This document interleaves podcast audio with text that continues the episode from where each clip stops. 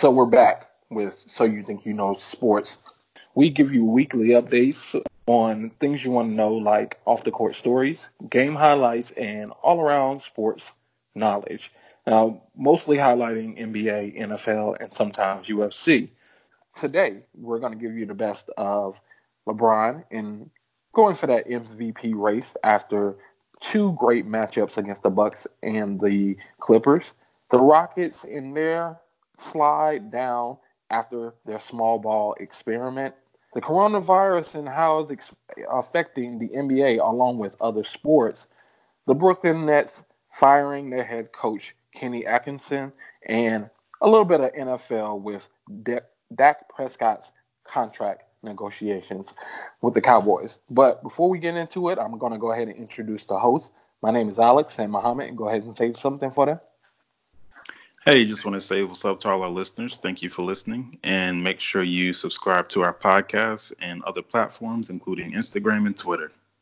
Yeah, uh, sports is either going to get very uh, interesting very soon here or reach a certain halt. But we'll get into that more when we cover uh, some things later on in the show. But I'm going to go ahead and start off with LeBron and his MVP race because it was kind of out of hand these past months of the season that Giannis would be the MVP and whether he would end up being the unanimous MVP. But as LeBron's team has stayed at the top of the West, has actually only increased the uh, the better that they would actually make the championship, and along with beating these two great teams this past weekend. Starting off with his matchup against Giannis and the Bucks, LeBron goes off for 37 points and follows that up with a winning game against the Clippers, scoring 28, nine rebounds, and seven assists, as he took on those two main stars on both teams head on, Giannis and Kawhi, who are debated as being better players in the world than LeBron has been for over the past decade. Uh, to add it on, LeBron has kind of lifted his stats in many ways. He is now the assist leader all year uh, for the NBA. He has averaged roughly the same amount of points. He's averaged right around 20, 36, and has risen his three, sorry, his free throw percentage to 78%, which is above league average, which has only been the real knock when you came when it came to LeBron and him getting to the line. But I ask, after these great performances and these great feats, has LeBron taken over as a league MVP? Well, um, LeBron, he is playing very well, like he always does. He is trying to control the narrative and trying to play his best at the end of the season. But no, he has not taken over the MVP race. Um, people are just looking for a reason to give it to him and not give it to Giannis. We have to look at the whole season in totality rather than just currently. Um, he may have beaten both of those teams back to back, but those aren't just going to put you in the forefront for the MVP race. There has to be more. He, he's he's really going to have to go on a complete tear from every single game from now on because no, he th- this does not make up for the rest of the season, and Giannis is still the leader for the MVP race.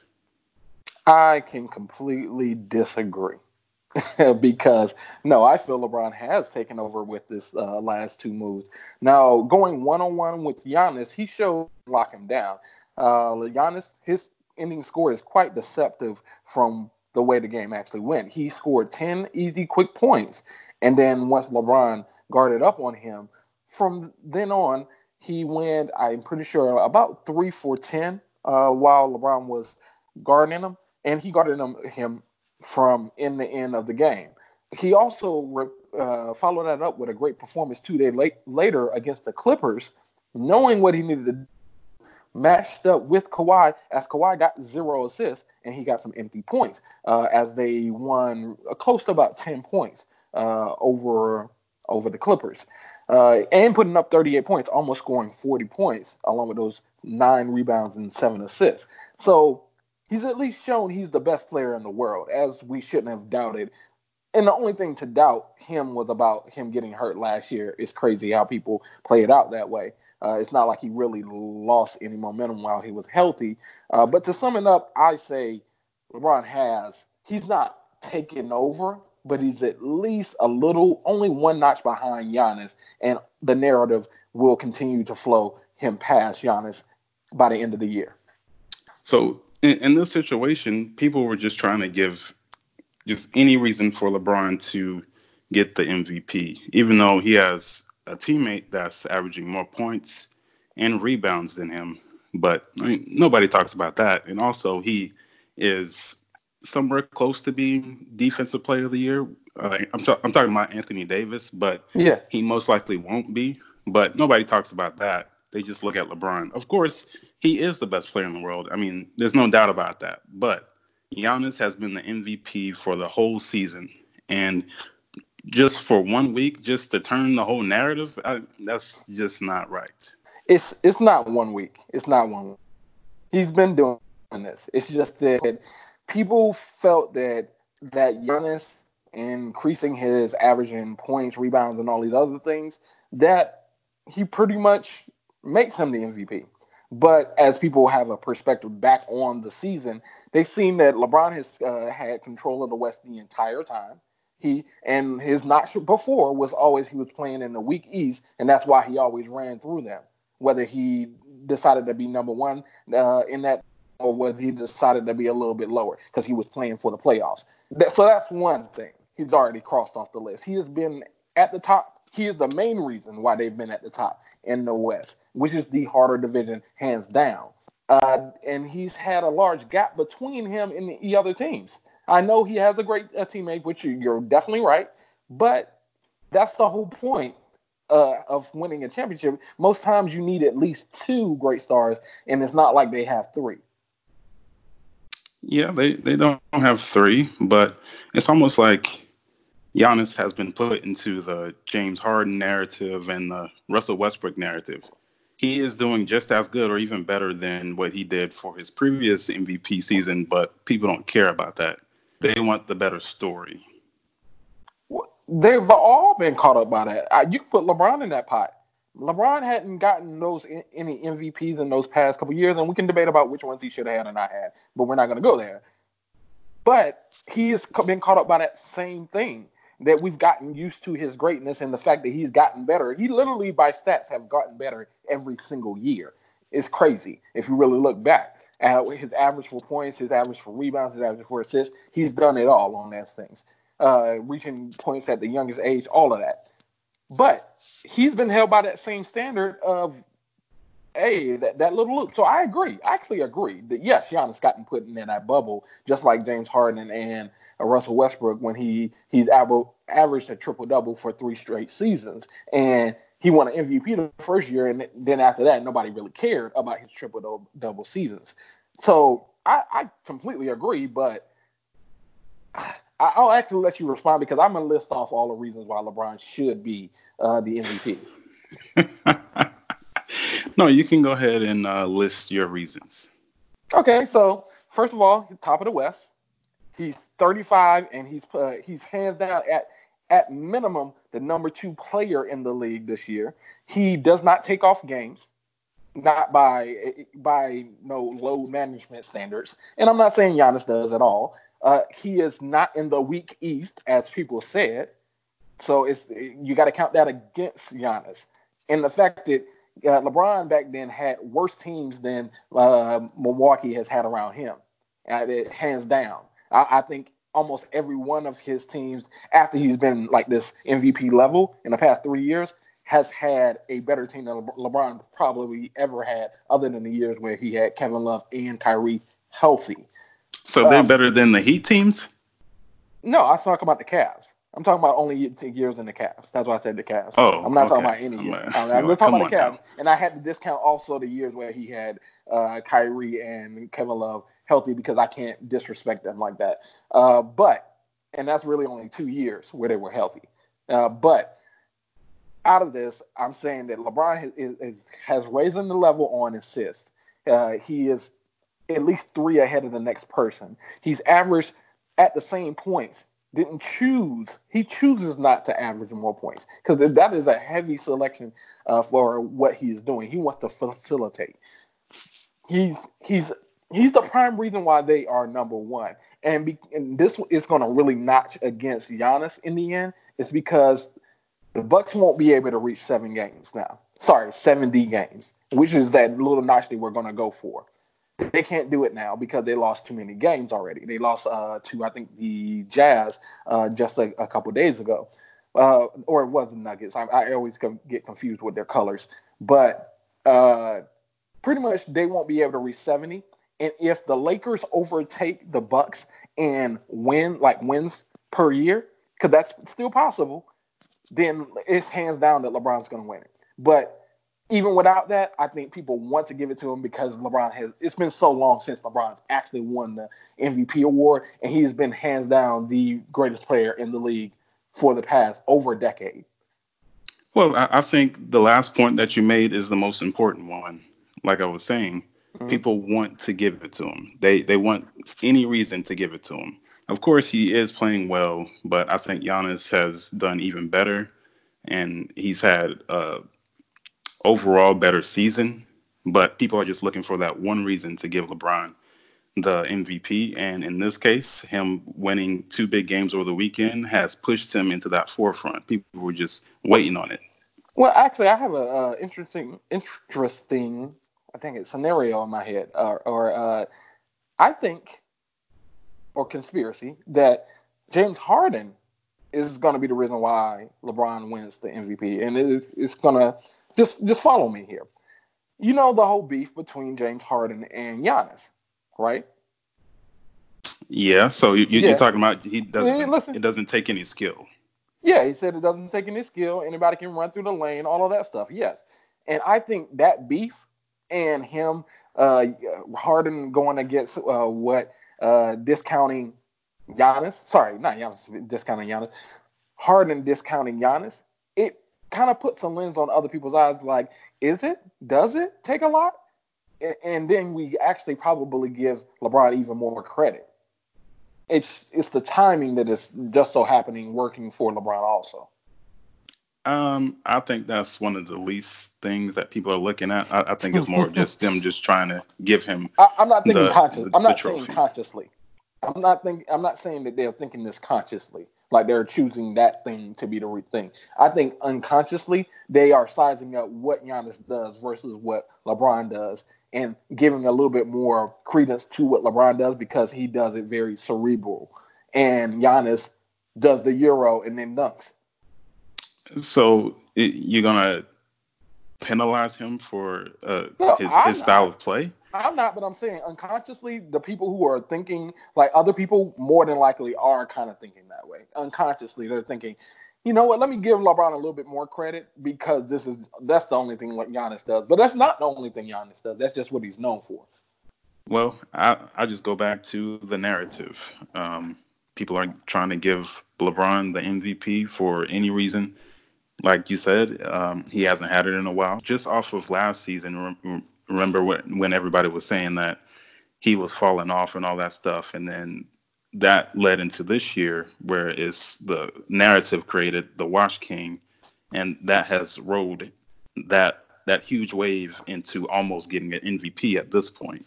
Well, there's a little bit of compa- campaigning in this race. That's what uh, LeBron knows. This he knew what he had to do this weekend. He knew he had to uh, play against the Bucks, and not only just play against the Bucks. Let me make it. He said, "Let me throw it on a little extra. I'm gonna guard Giannis the whole way, and I'm gonna stop him, stop him."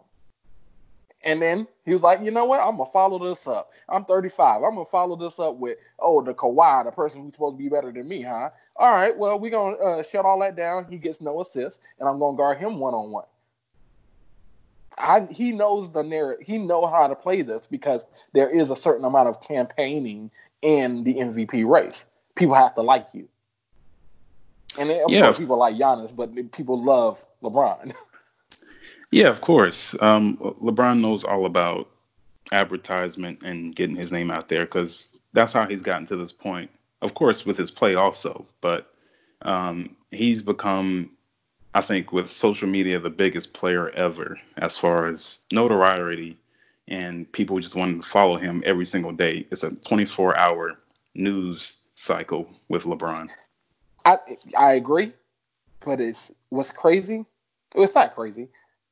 At least we have the chance of somebody who's worthy of it, because he does not abuse his power. If anything, he abuses it on it's it's sports stuff. It's still entertainment stuff. That's what he abuses it on. But other than that, he's been a, a, a perfect model of being a, a black male. He's he's uh, built schools. He's he's done many things out, even more things off the court than he's done on the court, and he's quite amazing on the court. Oh yeah, oh yeah. Just like his game, he's an all-around great person off the field, well, off the court. yeah, you're right. But uh, we haven't even get past the last uh, first question, so I'm gonna go ahead and move on. Uh, it's still about the Lakers and LeBron. Uh, who, sorry, is the Bucks' success due to Giannis's greatness or a weak Eastern Conference? I think it's due to really both. Um, Giannis is definitely great. He, he has uh, risen to the top of the East as the best player. And after you get past number six in the East, it's it's pretty weak. Um, you got Brooklyn at seven, that's without Kyrie, and then Orlando uh, the, the Magic. But the top of the East is pretty pretty competitive with Toronto, Boston, Miami, and then the Pacers a little bit, and then the 76ers. So I would say half of the conference, or at least half of the conference, is not really that good at all, but they still have a lot of competition at the top.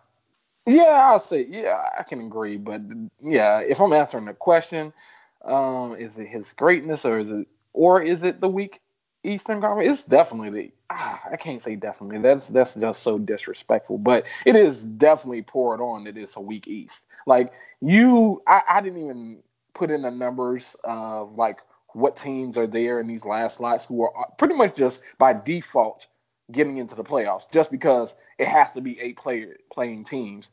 And if they dish, dished it out, they'll probably get uh, put out of the playoffs if they weighed the West along with the East and did it that way, uh, up and down 16 teams. So I'm gonna have to say uh, it, it's more about the weak East. It's not. He is great, but it makes it quite easy when half the you're more than half because there's still people who miss the playoffs out of that. I'm not even. I mean, we're just talking about the playoff teams, but more than half of the league, or not the league, but your your conference completely sucks. Yeah, they they do. They really do. But it's really just top heavy. Well, that's, that says a lot really for the, the West, and that says a lot for LeBron. Uh, just to kind of put it back, like through one through possibly nine to ten are real competitors. They're not real, real competitors like they're gonna win the championship, but they're competitors that you can you're gonna have a really good game against. Because uh, you throw in at the bottom of the West the uh, sorry, the Memphis Grizzlies, and the Lakers actually lost not uh, too long ago to them. Um, then you have the Pelicans, who are now good when you put Zion in play, and then you also have Portland, who's sitting at the bottom, who's fighting to go in, who should already be in the uh, playoffs. And I'm not even talking about the actual playoff teams. Well, I, I, think you should just throw Portland out. They're, they're not making the playoffs. They're like four games behind. yeah. yeah, true, but yeah, I, I don't never uh, count out Dame because he's he's done he's done a whole lot more, and of course he's has been out for a little while here, uh, the past couple games, as some people may not know. Uh, but to move it along, who has the upper hand in a playoff game or matchup uh, if they face each other, LeBron or Kawhi? Oh, okay. Are you talking about as far as team wise or just player for player? Player for player. Player for player. It, it'll have to be LeBron because he has the all around game. He can set up everybody and get his own at any time. Um, and he also has the most experience. He's been there before, done that, won championships. Kawhi has also, but Kawhi has not. He hasn't been near the top for that long. Um, it's only been maybe four or five years where he's been in this conversation as one of the best players in the league. Um, and he doesn't have the exact all around game, but he definitely does play better defense. Um, but I think team for team, it's it's going to be the Clippers because they are the more deep team. But I would not count out LeBron in a series. I think you smack for that one. That is, there's no way. Because I'm, gonna address the team for team because I, I, have to address. It wasn't even part of the question, but I'm gonna go uh, with the main question: Is it gonna be LeBron or Kawhi? Of course, I'm picking LeBron. And also, the, you said in the past five years whether he's been the uh, top player, talking about Kawhi, or in the top list.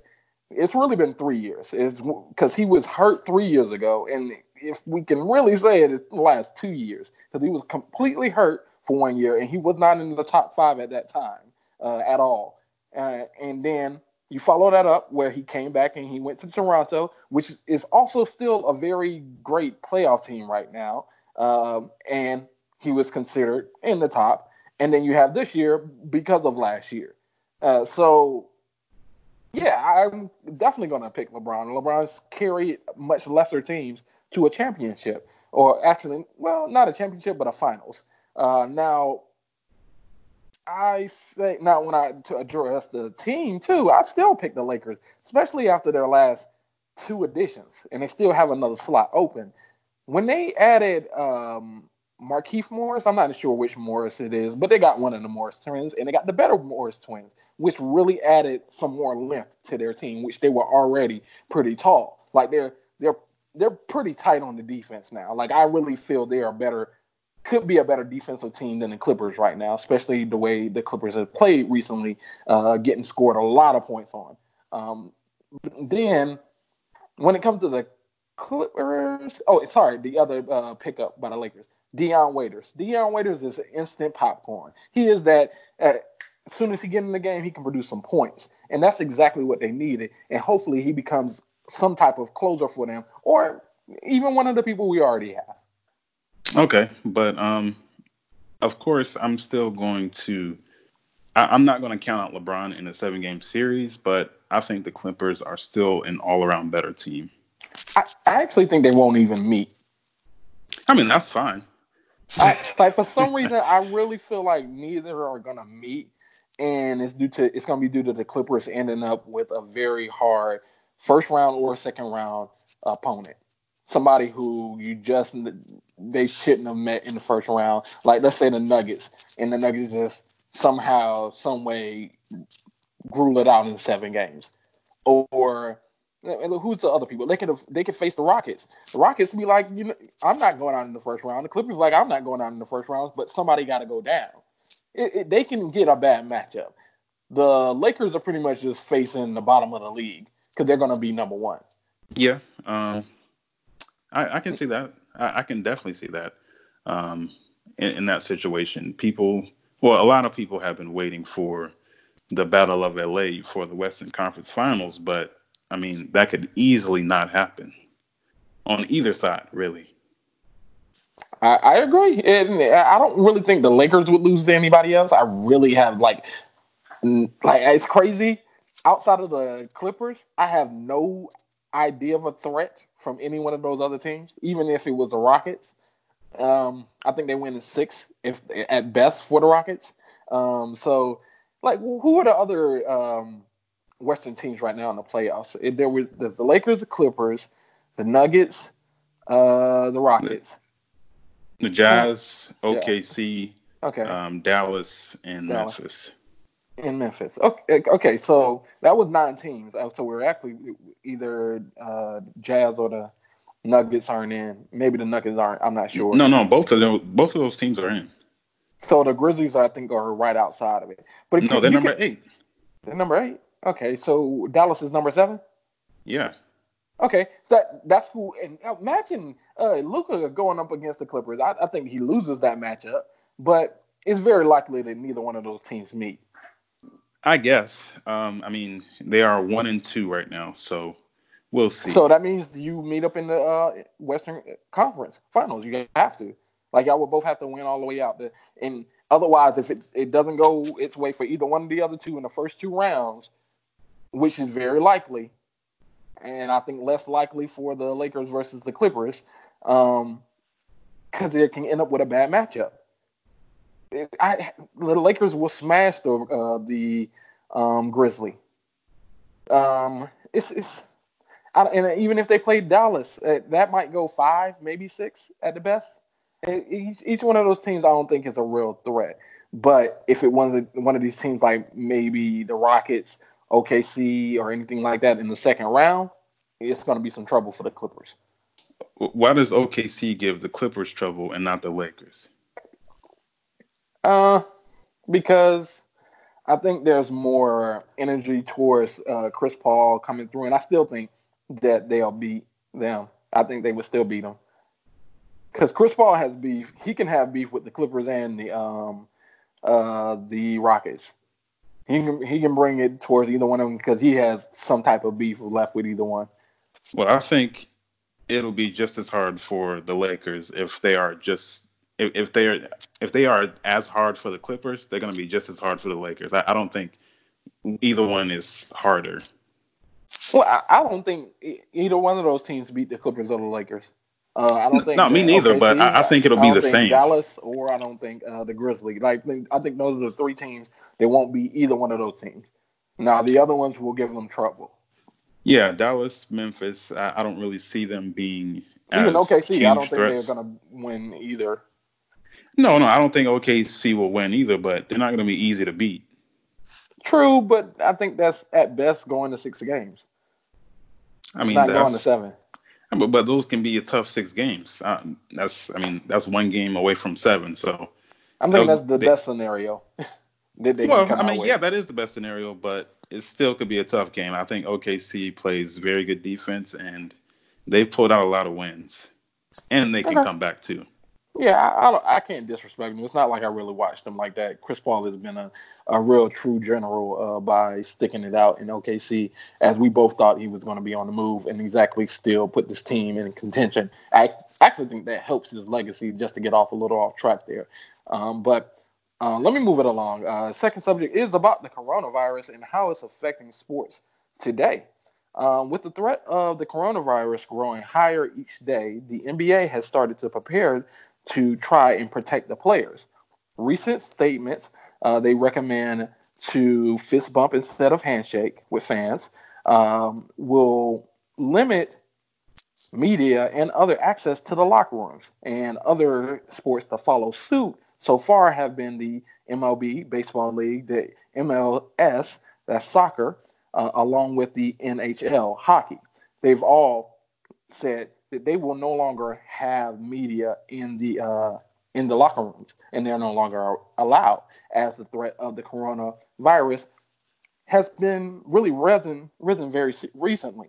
Now, most recently, uh, the NFL said for players to prepare to play without fans in attendance.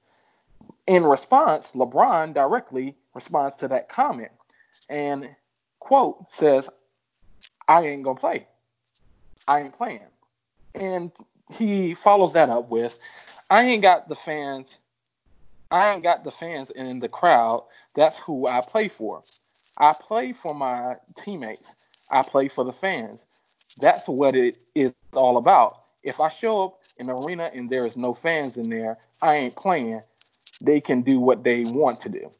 So it is really been a possible debate about what will happen in lots of these leagues, specifically in the NBA, with the playoffs coming up not too long and very soon. Uh, but is LeBron right by his comments, and do you see other stars playing players, star players, following suit? I think that LeBron is wrong in this situation. I don't think he should make those type of comments. Um, he should be focusing on the MVP race. You know, that's the most important thing to him right now. But um, you should have these conversations behind behind closed doors. This was meant to make a make really make a statement and say we're not going to play and everybody else is going to follow behind me because he is a trendsetter. Oh, okay. Well, I thought you were going to say more there. I really no, didn't. no, no. Uh, okay, but um, Yeah, he is a trendsetter, and I wouldn't really advise against him. I wouldn't advise him to say. I, I guess he can choose not to play. It doesn't really matter. Like I wouldn't want to be playing in the empty gym um, if I'm used to playing to the fans. Uh, like it just feels just like practice, if anything. But he's being recorded at practice. I guess it really isn't that different from his regular life. Uh, so I, actually, I don't see what LeBron's problem is, um, because we already watched him at practice, and he already has cameras on him on that. And I don't know. I, I don't know why he exactly chose to take this position, but I do respect his right to not want to play. Um, it seems like it might not be entertaining uh, for at least them in the field they're used to.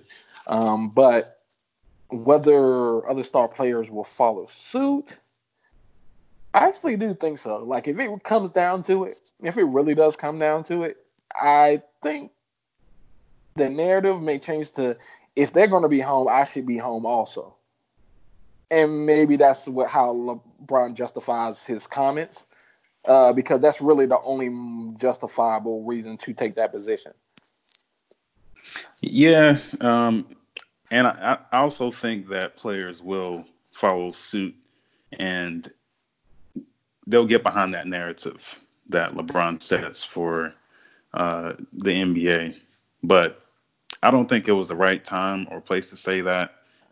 Just have some conversations behind cl- closed doors to the point where, okay, y'all come out as a group and say, we're not going to do this or we're going to go forward with playing the games. Don't just make a statement like that. I I, I agree, but I think if he's smart, which I think he's he's pretty smart. He's just gonna change the narrative. Watch, watch him probably say exactly what I said. That I, if the fans are home, I should be home too. I, I just feel like that, that that would be his response. Yeah, I mean he'll complain about, yeah, I got a family and all that. I want them to be protected and I want to be there for them, all that stuff. But do that behind closed doors. He's really just forcing the issue. You here. have to ask him to do that, though. I mean, he's forcing the issue. He's he's making people make quick decisions. Well, he's he's putting in on the NBA. It's, I don't know why he's choosing to, to, take this fight with the NBA because it's not really a one he needed to take. But I guess he just maybe he was just in the moment. We, I do we do forget that they randomly ask you these questions you don't think about uh, when it comes to these star players and specifically LeBron, and he he wants to be as honest as possible without there being a conflict of interest. As he probably answered many questions, but he felt he was safe by responding that, "Hey, I do this for the fans. I'm not about to play if the fans aren't in the stands." I mean, I, I, I guess, but I mean, there was no reason to say that. I don't know. He he, he could have said something else. I mean, just dismiss the question.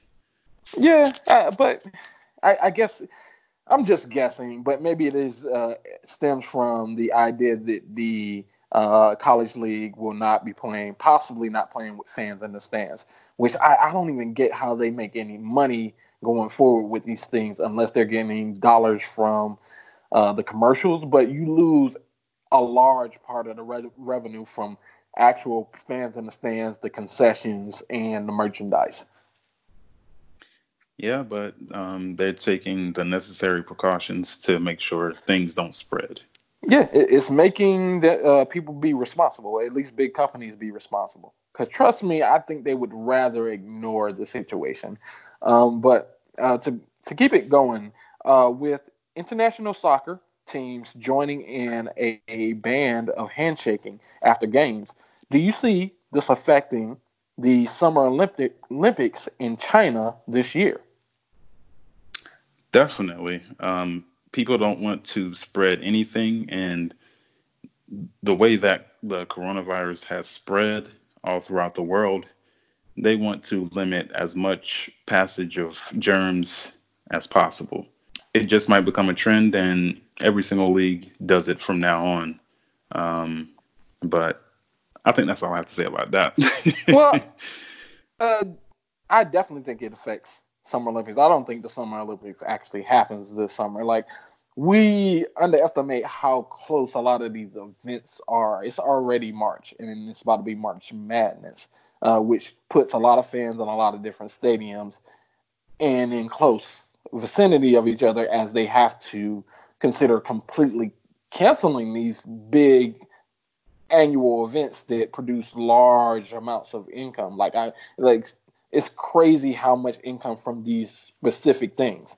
Um, then you have the NBA finals and playoffs, which I think will have to deal with less than other sports. Um, and then you have because I can't watch college basketball without fans, but I can watch NBA basketball without fans. It, it just feels different. Uh, I have to because I don't have any real rooting interest in the college teams, and you have to kind of it's a feel about college. But um, when it comes to these other sports, uh, it's and especially the summer, summer Olympics. The Summer Olympics is in the summer, which the summer is not too far away. Once again, it is March right now. Things like these these don't just go away, and to get only slightly political about it, there's there's been rumors that they're lying about how many cases they're getting and where they're getting them at. Uh, so yeah, it, it's completely controlling all sports, and it may change the way people actually interact with each other going forward. And it not even really about oh they're going to be scared to touch each other going forward, but they may be scared to, or the trend of dapping up and uh, touching the fans and things like that may go away. Yeah, I agree. Um, like the handshakes with the the MLS that you were just talking about, mm-hmm. I, I, think it it's a trendsetter. This will be the new norm uh, from now on. Yeah, because it's then it wouldn't be logical with like even once we get over the hump on this one, like with this uh um I, am not sure eco not eco virus but a, a virus in general. Uh, once we get over the hump, on this one, and it just so happened it goes away as, or maybe it doesn't. We we don't really know. But as we get over the hump, like uh, other diseases like SARS and things like that, it's going to create this norm where it's just logical not to do it. Like, why did I ever trust doing that before? I I really had to uh, step back when they said the NBA to advise people to not shake hands with fans, but to dap them up. I was thinking, why did we ever let the, uh, tell the players to do it anyway? Or why would they even do it anyway? Because they have more invested in themselves and they could pass on any code, anything straight from the fans. They wipe their faces. They do they do a lot of these things and it just literally but makes no logical sense why we were doing it anyway. Yeah, but people, I mean, they, they don't really think. Other than camaraderie. They, they, wait, what? Other than com- camaraderie. Other than that.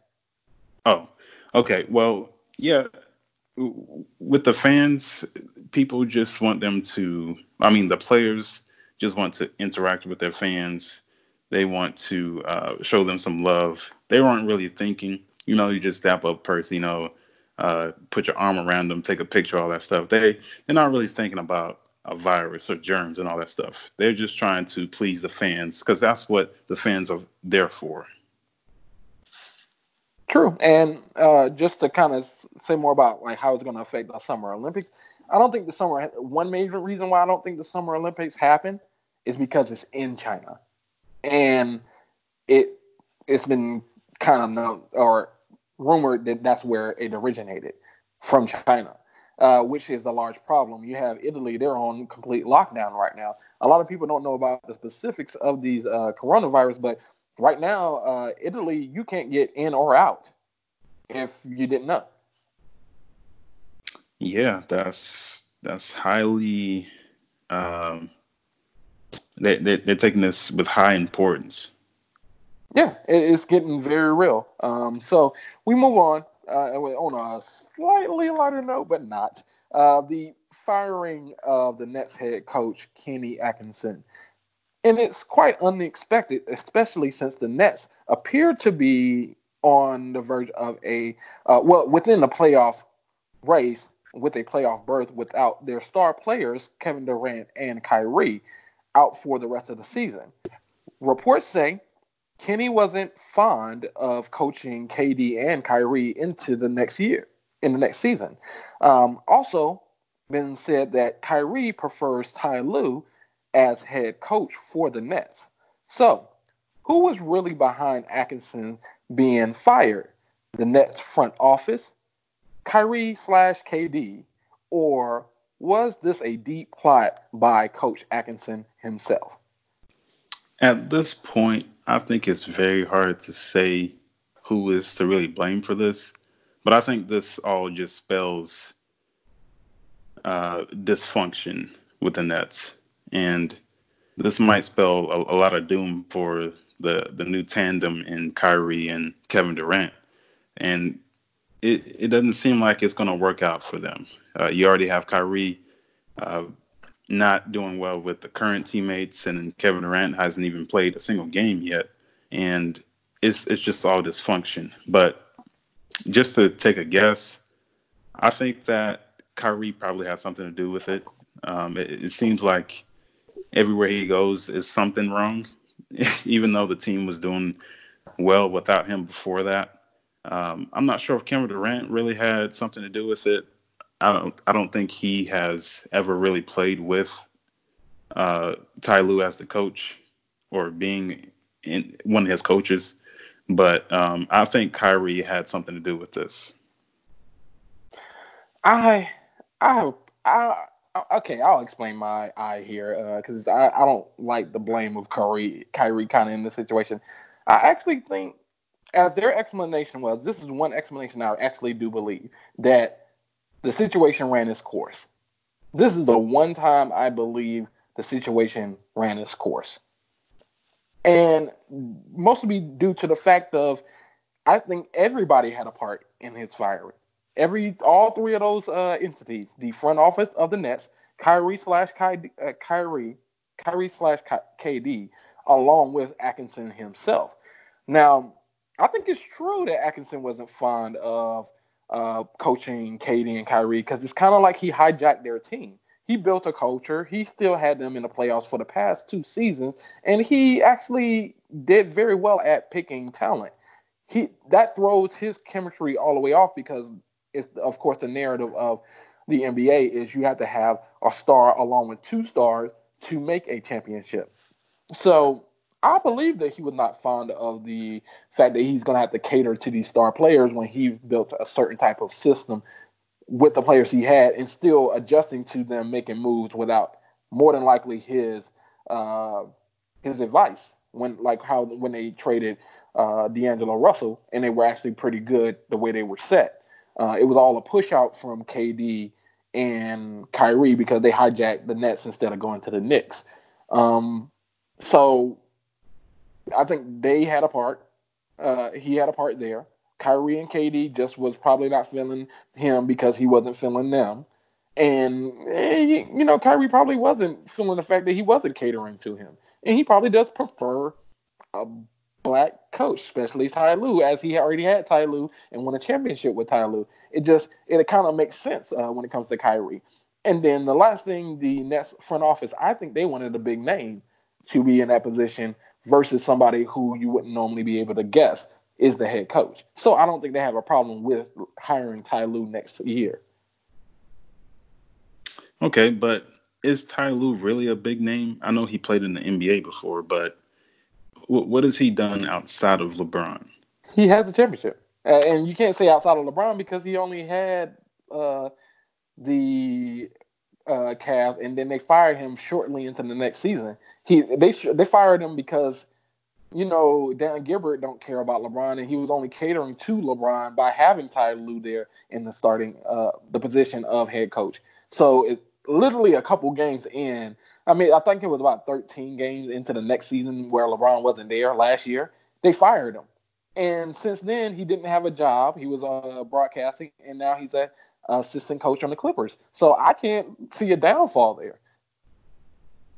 Uh, personally, I don't think Tyronn Lue is really that good of a coach. I, I think he's okay.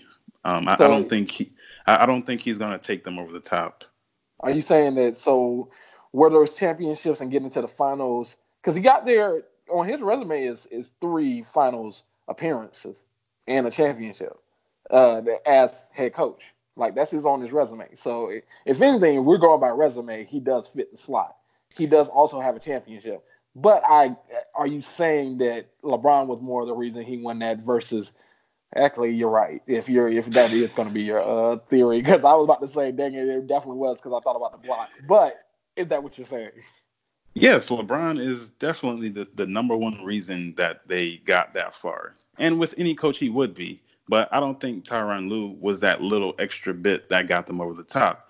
Do you think that they still would have made it to the finals with that previous coach, David Blatt, even if um, Tyronn Lue didn't take over?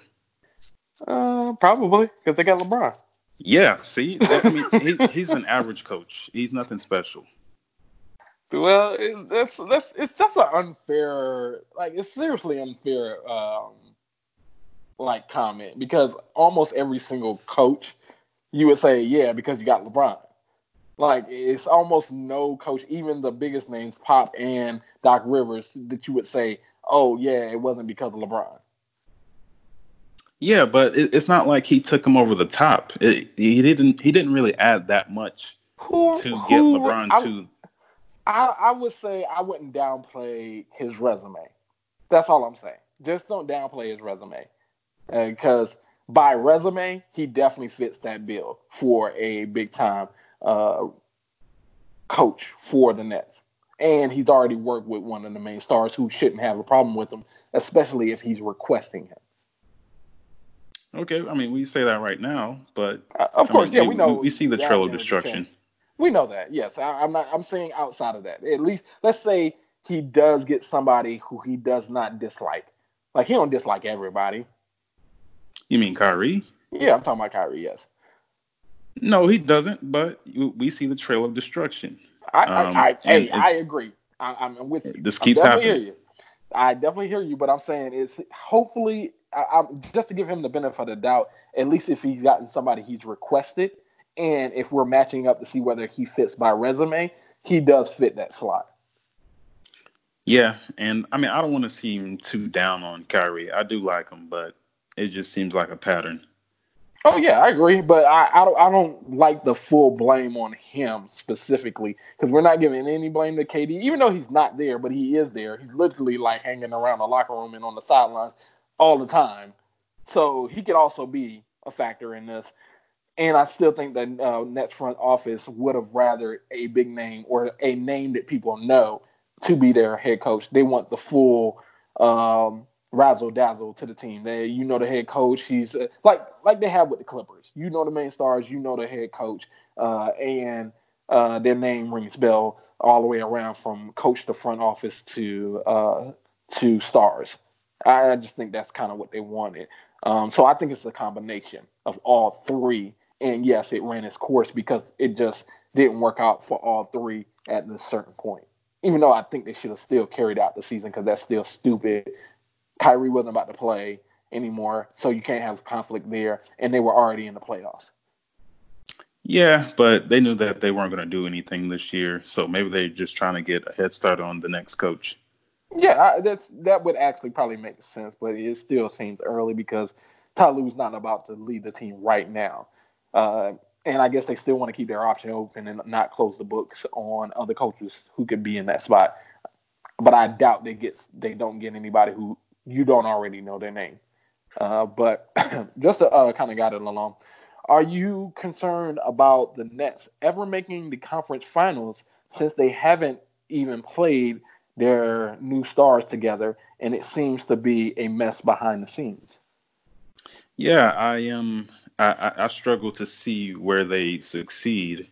Um, all these other teams in the East who have their uh, stars on them, they have had some success and they've won. I mean, adding KD and, and uh, Kyrie Irving is definitely going to give them su- some success. But if the coach and and management aren't the best, if they are more of a negative than positive, then it's going to be hard to win. And you see Giannis, he's dominating in the East. The Celtics, they do very well. They do very well as a team. Um, it's just hard to see them really just succeeding. Also, the Heat, they're only going to get better. Uh, your team now, but uh, it's mm-hmm. just hard to see them succeeding. Agreed, agreed. And I feel if what's going to end up happening, just as a side effect, and this is kind of off subject, but on subject, uh, along to kind of go along about your comment about the Heat. I think Giannis ends up going to the Heat eventually. I just I I don't know why, but I'm pre-predicting that he goes to the Heat. He's going to end up needing the lead, and I think it's going to be in direct correlation to LeBron. I think he lately it's visibly been shown that Giannis is annoyed by LeBron, and he wants just as much as LeBron wants to prove he is better than the other. But why would you go to the Heat though? I, I don't see the reason. Well, the team the team is built. There's a great young uh, team there. Without even without Jimmy Butler and without Iguodala, they have a very good young team. The organization is top to bottom great uh, when it comes to the front office, and they're about ready for a super superstar to join. I, I'm not going to discount what Jimmy Butler is, but he's not the ever in contention for the best player in the league or in the MVP race. Yeah, I agree. Um, Jimmy Butler has never been looked at as the best player or a top five or anything, but he's a pretty good quality player that's good on defense mostly, and he's pretty clutch. Yeah, and I love their um, their they're, they're defense oriented and they are very good on offense. Like they have some really great young players. They got Bam Adebayo. You have uh um what's the white guy name? I can't remember his name, but he's he's he's a beast too. And I, I hate that I can't remember his name right now. Um, Come on, you're supposed to be a fan of the team. I know, I know. I'm just, I, I wasn't planning on thinking about it right now. I just other things going in my head about how I need to get back on subject. But um, if you put Jimmy Butler's attitude about defense and not uh, everybody need to be up and uh, this is how the team is going to be run, and you add that to Giannis's intensity, which is pretty much the same type of intensity that they probably would absolutely love between each other. And you, if you could squeeze out one more year out of like a productive year of Iguodala just playing defense, that is a great team. Uh, because I think after this year, right, he would become a free agent, correct? I'm really not sure. or is it next year? Actually, I think there's one more year outside of that, so I wouldn't put Iguodala in the question. But the rest of the team is greatly built for him to succeed, and he gets to stay in the East, which is just not a wise decision to go to the West. No, not at this point, but maybe in the future and you get to move to a better climate. It's a whole lot of uh, benefits to moving to Miami. Um, and I, I, don't think I ever answered the actual question.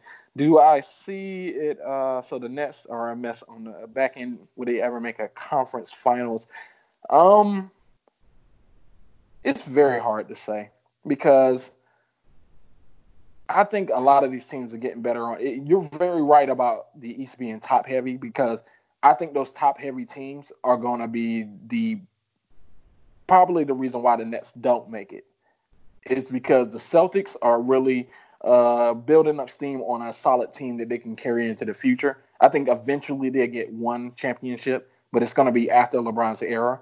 Uh, you have Philly, which they're not exactly sure what their future is, but they're still very good right now. Uh, you have, of course, the Bucks, which they're just not better than. And uh, what's the other East team that's really good? Um, the 76ers or I said the 76ers, I said the Celtics, I said the Heat, and I guess the Bucks. It's only four. Okay, so that is the list. Um, but well, the I Pacers that, are above the the 76ers. I wouldn't, I wouldn't say the Pacers even if they were in higher standards in the playoffs. I'm just not real scared of the Pacers. Um, I just I don't I don't have the danger that if anything I have danger of is them upsetting a team like those but still, I don't I don't factor them into any type of future danger for the Nets. Um, but I'm, I'm moving along uh, with adding Ty Lue at head coach for the Nets. Are you confident that the move would make the Nets an instant better next team next year than the Milwaukee Bucks? Not at all. Not one bit like I was saying before, I feel like he's an average coach. He doesn't really put you over the edge. He's just there. Um, I mean, he, of course, he does some coaching, but I, I, don't think he puts you over the top.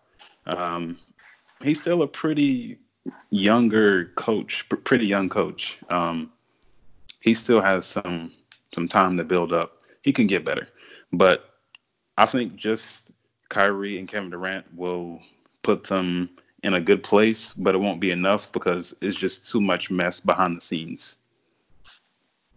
I agree because I, you know, ever since uh, the decision came out about KD going to the Nets, I said his his greatest time will only be his time at the uh, Golden State Warriors, and he will never get another championship. Um, and even then, he would still need two championships to outweigh what decision he made to join the the Golden State Warriors. And then everybody could have the argument about him not having any if he not didn't make that move. Uh, but to draw it back in, um, I say they do not. Of course, they don't make it. They're not better than the Bucks uh, next year, but I do think it it likens the possibility they can become the top, in the top three in the East. Um, and they should be number one just simply off the appearance of the talent, KD, Kyrie. But it's the dis- dysfunctions behind the scenes. It's whether Ty Lue can really re- reel that all of that in and create a certain type of bond, which is possible with his hiring.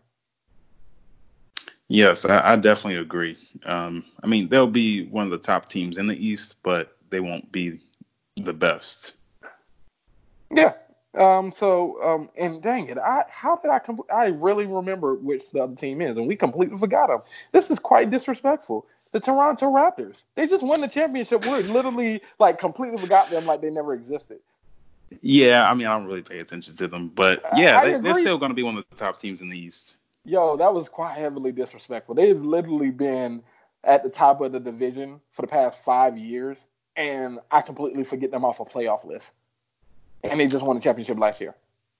That's yeah, yeah, yeah that's crazy. But um, but I'll move it to uh, the next um, team as we cover the Rockets they have been on a four game losing streak, which is quite different from the wins they were racking up by doing their new small ball uh, type of play without a very tall center.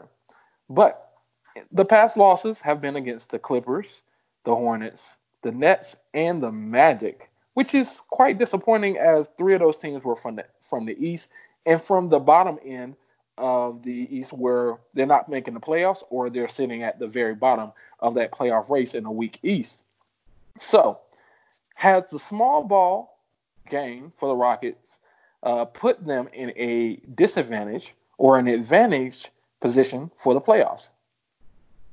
Well, I mean, I, I find it funny that you bring them failing up at this point whenever we didn't cover them whenever they were succeeding. But I think that this is just a, a product of the system.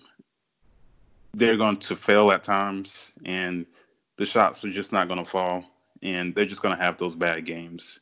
And I mean, they they had three bad losses in a row, and James Harden has been playing well. Russell Westbrook, he's still been good, but not as great as he was whenever he was um, playing good for like a month or two. But I, I feel like it's more of the process failing than the players. Um, I, I, feel like they will peak at the right time and get better from here on. Um, small ball definitely works, but it doesn't always work whenever the shots aren't falling. I can hear you there, but you didn't really answer the question. But uh, I like the uh, the background there. The question was about whether it's a disadvantage or an advantage for the playoffs. Um, but I say they're they're still at an advantage. Like presenting it by that question, because I didn't, I, I, didn't, I wasn't even sure which way I was going to take on this one. But I think they're still in an advantage position uh, because they're getting to fill out the strategy they want to take. Now they definitely took some bad losses, but they racked up a lot of great wins before that.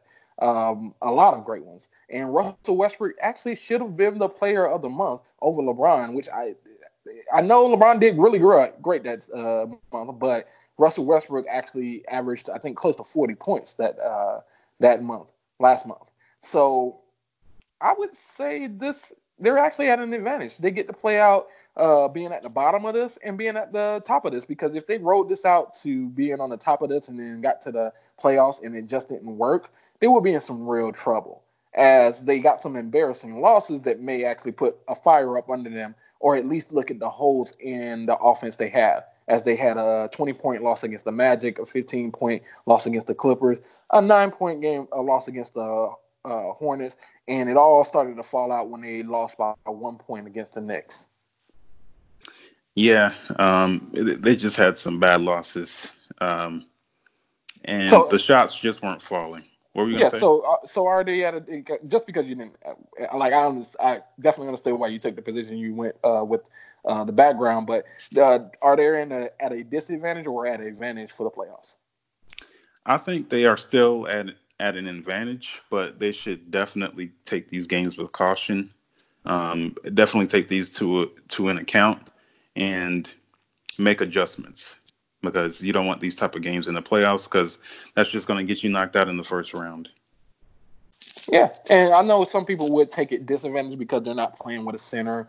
Uh, they they might get picked apart when it comes to tall people or uh, under the rebounds, but we're not really sure. They did reel off some really good wins. Um, but moving along and talking about the playoffs for the Rockets, if the Rockets don't make it past the second round in the West, do you see the Rockets firing D'Antoni as their head coach? Um, I can see. Uh, you know what? I can definitely see that happening, mainly because they are very reactionary. Um, as they, I mean, they should be. He has been there for a while. They brought him in to win a championship, and they have been close, but it, it just hasn't worked out for them. And I'm not saying that, that, that they will blow up the team, but they will try to look for the best option other than Dan, Dan, D'Antoni for the coach. So um, I can definitely see that happening. They were talking about it last year, but um, they decided to let this year play out and not extend him and let this be that contract year to to let them give them a reason to bring him back. Okay, I can agree. I can agree. Uh, I I can see it happening, but it won't happen.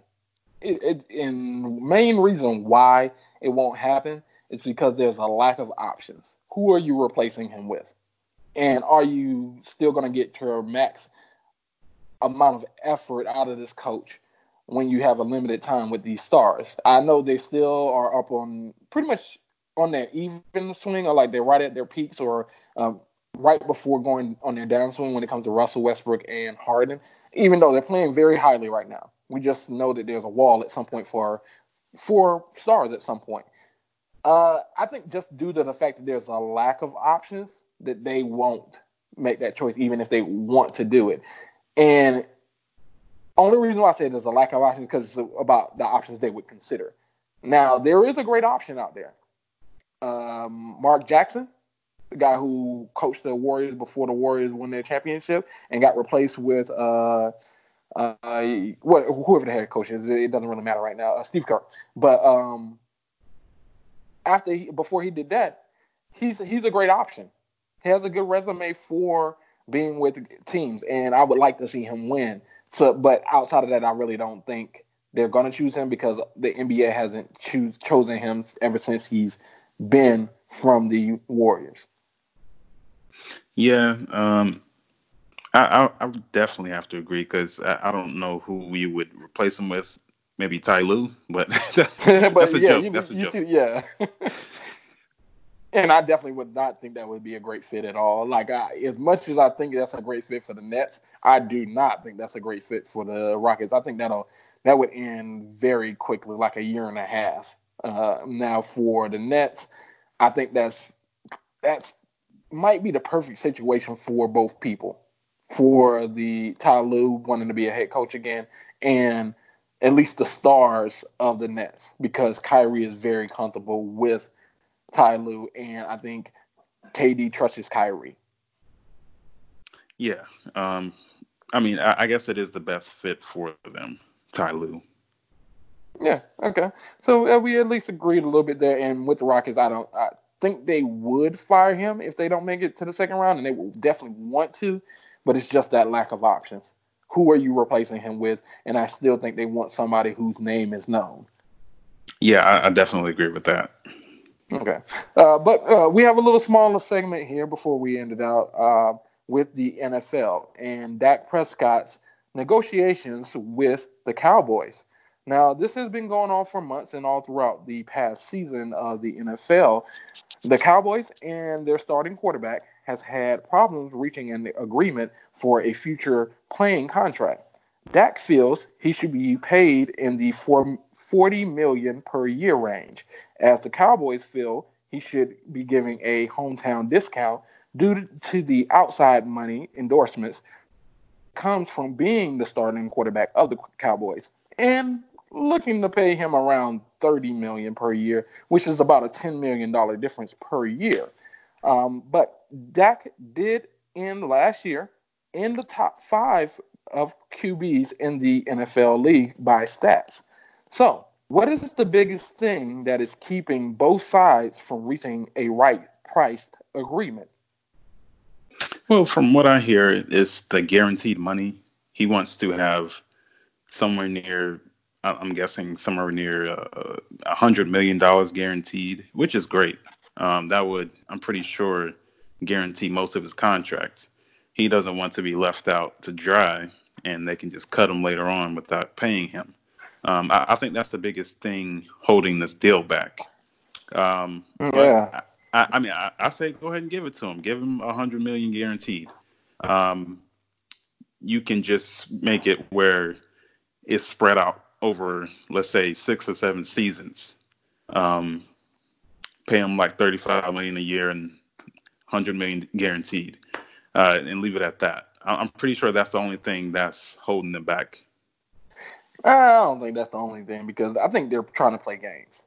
Cowboys are definitely trying to play games with Dak and uh, what he should take or how much do you care. They're playing a very big media game, which may really sour both sides. Um, Dak, I don't think is really going to take offense, but if he's like maybe 65% of the rest of the population, they would feel some type of way about the way they're conducting business uh, with Dak. They're trying to make him out to be someone who doesn't care about the Cow- Cowboys' future and that he should be spreading the money. He should be taking a discount so that he he he doesn't he's he doesn't want to win a championship if he's not taking less money, and they're doing it through the media.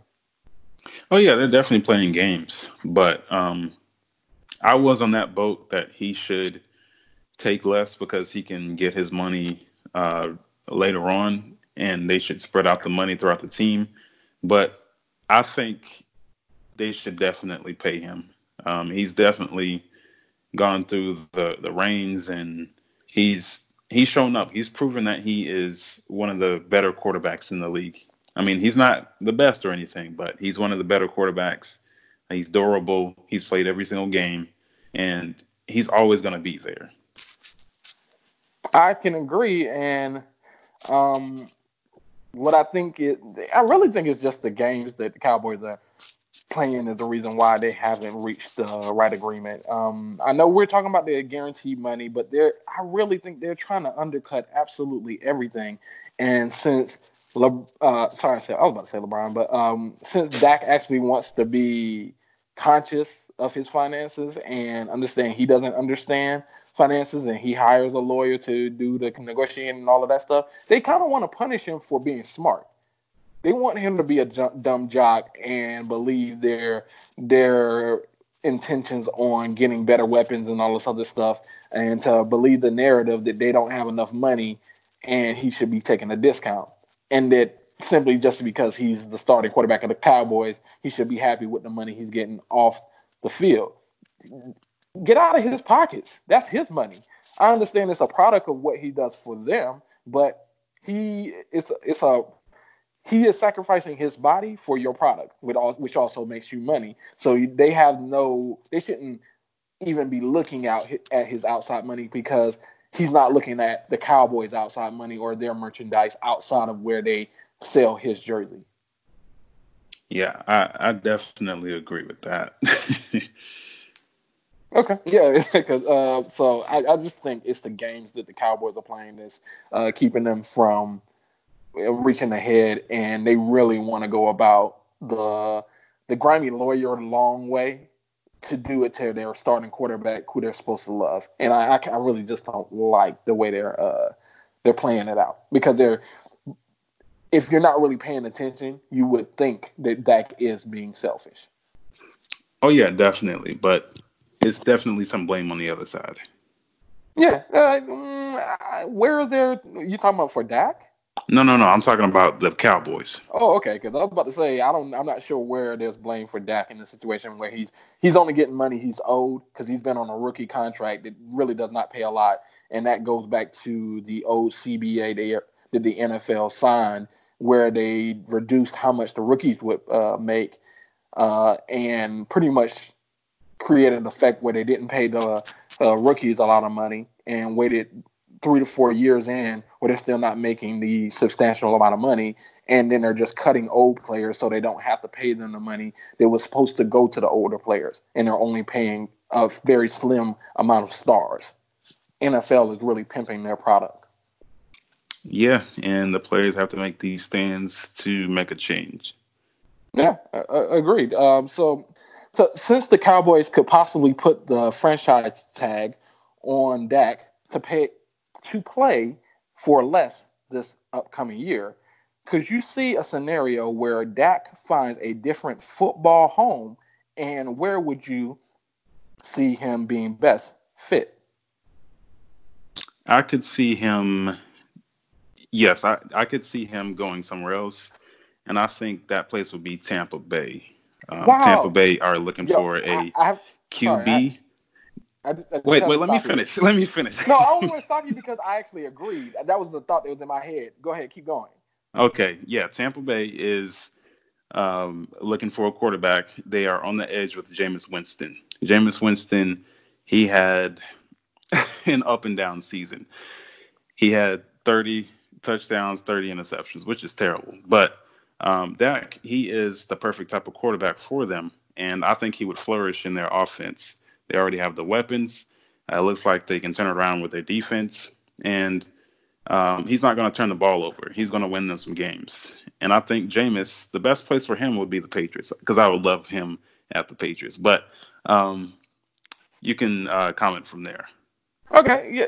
And the only reason why I stopped you in the beginning is because my the first thing that came to mind because I only had thought it right at this moment. Uh, on what position or what team I would see him best at, I literally thought the Tampa Bay Buccaneers. And when you said it, I was absolutely surprised. Out of all teams, who really thinks of the Bucks uh, that much as a great fit? But I agree, him and Bruce Arians would flourish, especially since it's a up and down division that has the Panthers, the Saints, and the Falcons. Falcons just somehow find a way to just not win uh, or make it to the playoffs recently, ever since they lost in the Super Bowl. The Panthers are in um, rebuild mode completely and may or may not move Cam. And then the Saints are pretty much on their last leg with Drew Brees, and that's a quick turnaround for a drop off for the team of the Saints. So even by division, that would be a great fit. And I still don't think of it, but if just to answer the first part of the question, I don't see there is a, as a scenario where Dak is not the quarterback there, and that somehow he ends up at a different place. But I do agree, a great fit would be Tampa Bay. Somehow, some way, the Cowboy fans are going to um, guilt Dak into staying. Um, I don't know. I mean, he, he seems pretty stubborn with trying to get this deal. Um, I wouldn't mind seeing him with Tampa Bay and then see Jameis maybe go to the Patriots somewhere else.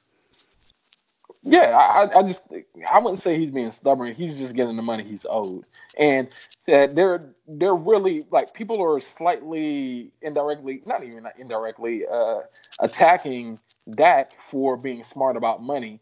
Uh, where we wouldn't question if the Cowboys were doing it, uh, that they weren't doing what's best for them.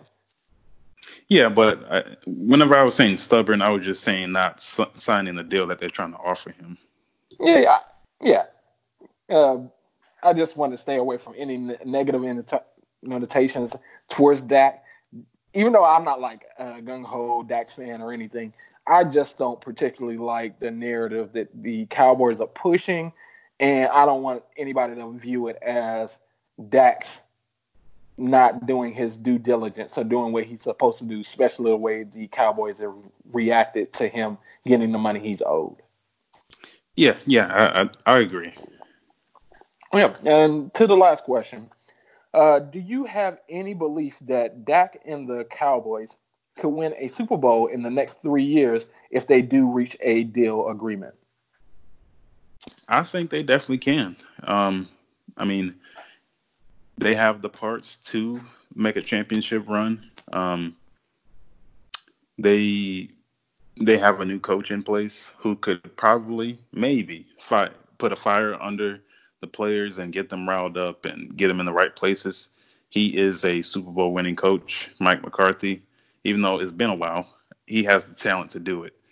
And um, a, a change in, in in the voice in the locker room just might get them over the edge to get that Super Bowl. So yeah, I definitely agree. Uh, Dak will more than. I, it's a whole lot of luck that comes with the NFL and winning a Super Bowl, but they do have the parts.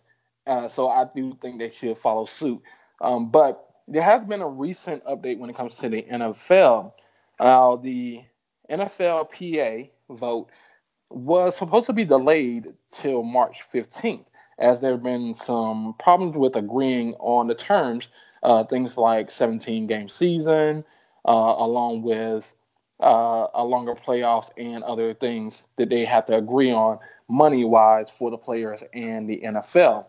But recently, like uh, just now, not too long, um, the NFL players will not. It came out that the NFL players won't be allowed to change their CBA votes, despite many requests to do so. Uh, so, I asked, do you think that the NFL and the NFL players will ever reach a point where they see eye to eye on finances? Mm, no, I, I, don't think there'll ever be a point where they reach uh, some, some type of agreement as far as finances. The players want to make as much as possible, and the NFL owners want to give them as least as possible. Um, so you got two sides pulling against each other, and neither one will be happy in the end. They'll just come to I guess, agree to disagree and go on about their business so they can make some money. I can agree. I don't think they're ever going to really reach uh, agreeable amount because the NFL really withholds a lot of the money that they they get in, and they feel that they should only play these players a certain amount because it's already a lot to them and to the normal the general public. But when it comes to compared to the income that they have coming in as being the uh, most popular American sport, um, we literally almost have a holiday for the Super Bowl. Um, so I don't think they're going to see eye to eye or reach an agreement where the players are going to feel like they're fairly being uh, paid because more than likely they're uh, rotating out the players on such a, a, a way or influence wise that there's not enough steam from one player along with a group of players that can actually uh, get things to be changed. Yeah, I definitely agree. There, there's too many players coming in and out of the league to the point where they don't have enough representation and uh, rapport with the owners so they can make a change. And yeah, and it's really a narrative of you should be happy you even are in the league. You you should be happy you even play for us, as you are the main product. But hey, you should be happy you're even here. And most times, most players do treat it that way because they know that the NFL selection, whether uh, they're going to get to play, start, or anything like that, is really dictated by the organization of the NFL. Yeah, um, that that's for most players in the NFL because they've been doubted all their their life, and to get that one chance, they just feel like they're lucky just to be in the NFL or on a certain team. Yeah, and with this vote uh, not being able to be changed, uh, which was agreed upon with a 17 game season and longer playoffs, do you think it's fair that the players that do represent the overall mass of NFL players, is it fair to those players that they are not allowed to vote again? No, I don't think it's fair. Um, the NFL just wants to get this deal done as fast as possible, and they want to milk them for as much as they can. Uh, there was even some type of uh, news where they they were hoping that the agreement failed so they can come back again and try to put in 18 game regular season, which is ridiculous. I mean, they they're just trying to get as much out of them as they can without paying them the proper amount. I completely agree. And, and as much as we feel they make, it is not equal to what the owners make. And it's not, I wouldn't say that the owners should be making less or even close to the top player. But when you have a billion dollar business uh, with the amount of revenue that they have coming in, uh, you should at least be splitting the 50% of it with the players. Yes, I, I agree. And those owners, I mean, they already have money just from other places. This is almost like their hobby in a way. Yeah. yeah, it is outside of Jerry Jones, and his is still his. It's just a very expensive hobby. Like he's very into his hobby. Yeah, I agree. Um, that is that's it. I'm yeah, trying okay. to think of something yeah, else. I, I agree, but it's overall it is unfair that these players will not uh, get the vote on something that will control their lives, uh, their injuries, and how their their whole career goes uh, as they extend the wear and tear on their body per year. Um, but that was the last subject, and we'll give you a whole, a whole lot of great information about sports coming up and this has been so you think you know sports. Uh, we move into the questions, which is re- very quick. Uh, like always, there's three questions, some multiple choice. Your guess is about as good as mine. Muhammad comes up with the questions, and I try to give you a, a little information about the things I do know about it. Uh, but go ahead with the first question, Muhammad. All right. Which of the following NBA greats had the nickname the Big Fundamental? A. Tim Duncan, B. Shaq, or C, Chris Webber? Hmm. Nice selections, but I definitely know this answer. Uh, but um, we're going to count out one because um, the nickname for Shaq was Superman. So we're just uh, going to count that one out, and I'll go ahead and let you repeat the question and answer again. All right. Which of the following NBA greats had the nickname the Big Fundamental? A. Tim Duncan, B. Shaq, or C. Chris Webber? It is hands down Tim Duncan. Uh, I'm not sure what Chris Webber's nickname was, but I definitely know uh, the big fundamental was the greatest power forward ever, uh, Tim Duncan. That is correct. And Shaq was also called, you know, Diesel. Yeah, Diesel. He had a few nicknames, but I was just going with the most obvious, the one he got tattooed on his arm, um, Superman. Yeah, I don't I don't know about Chris Webber. I just threw him in there. But well, on the number two. Sense. Yeah. Uh, which of the following NBA players is currently averaging 29 points, 9 assists, and 4 rebounds? A. Trae Young, B. Damian Lillard, or C. Devin Booker? Mm. I'm not quite sure. I know Trae Young scores a lot, but I don't think he assists a lot. Um, Devin Booker, he's more than likely the better choice. And who was the third person? The number uh, B. Dame Dollar. Dame Dollar. I think he's hurt, but uh, I'll let you answer, ask the question and answer again. Which of the following NBA players is currently averaging 29 points, 9 assists, and four rebounds? A. Trae Young, B. Damian Lillard, or C. Devin Booker? Mm. I'm gonna go with uh, Devin Booker. I, I, I, may be wrong, but I'm, I'm gonna go with Dave, Devin Booker. That's wrong. Oh, it's Trae Young.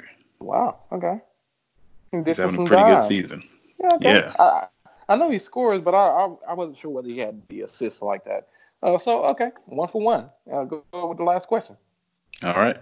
Which of the following current NBA players have never led the league in assists? A. Russell Westbrook, B. Rajon Rondo, or C. John Wall? Never led the league in assists. So I I'm just gonna try to count one out because I think Rondo has, but I'm just not sure because he just like this past weekend became the 15 all 15th all time. Uh, he he reached the 15th spot on the all time list for assists um, for all players.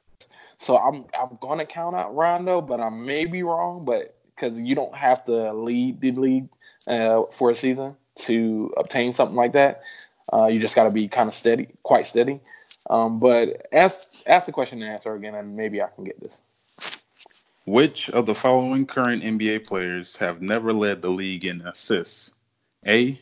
Russell Westbrook, B. Rajon Rondo, or C. John Wall? God. I'm so stuck between John Wall and uh, who was A again? Westbrook. Westbrook. Ugh. Westbrook has a crazy amount of triple doubles. So, dang, that's such a hard question.